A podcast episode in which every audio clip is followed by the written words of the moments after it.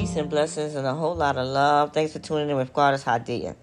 You know, I'm constantly, I mean, constantly um researching things.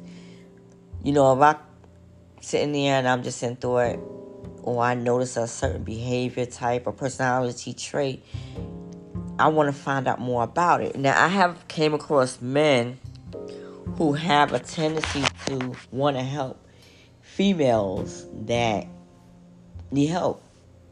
They want to rescue them. They want to save them. They want to be this um, hero to these type females. And I, I, I'm, I'm, I you know, just sitting here thinking about like why they like that. So y'all know I went in Google. I love Google because you can find information quicker than going through the, to the library searching through a bunch of books. But I did come across an article from futureofworking.com explanation of the rescue personality type and disorder. The rescue personality is driven to help others. When someone has a need for help, the rescue is there just like a superhero ready to save the day. They combine a flood of cortisol, the stress hormone, with a flood of connective emotions to create a role for themselves in this world. And we all know the rescue or personality types. Some who will read this are rescuers. They are the people who work hard to improve their neighborhoods at their own expense. They cook your dinner, do your laundry, or give you money without giving it a second thought. Some people think that the rescue personality is driven by guilt. That is incorrect. Rescuers are driven by need to be needed. When they can help other people, they feel like they are helping themselves. It will also be fair to say that people with the rescuer personality type also need to be rescued themselves. So here are some symptoms of the rescue personality type.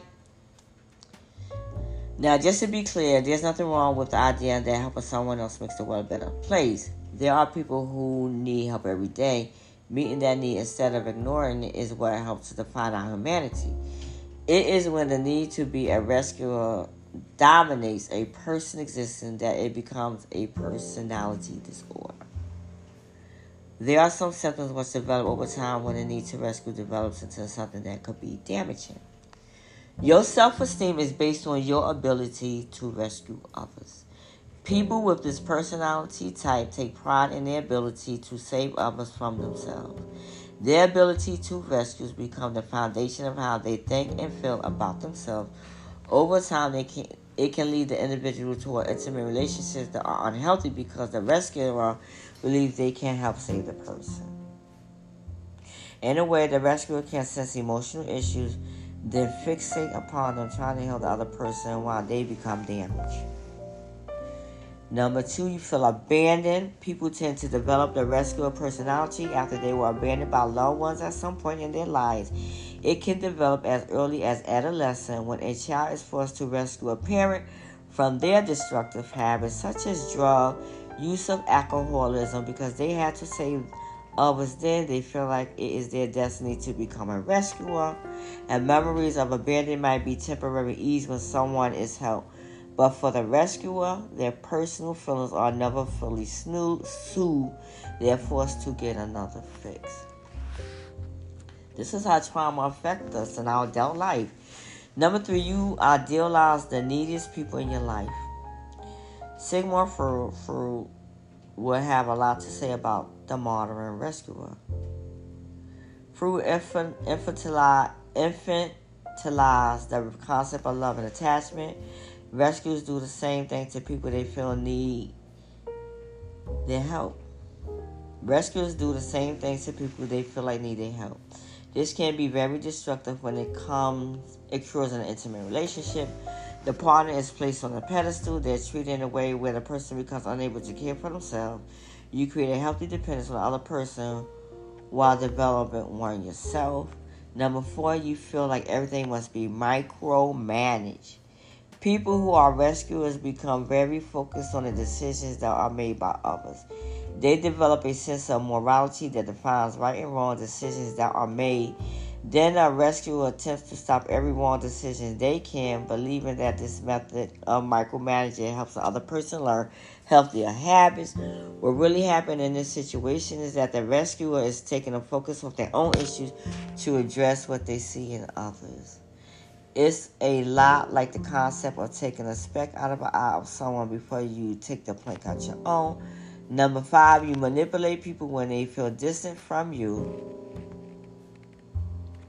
People who are rescuers do not like it when the people they try to help attempt to establish a level of independence.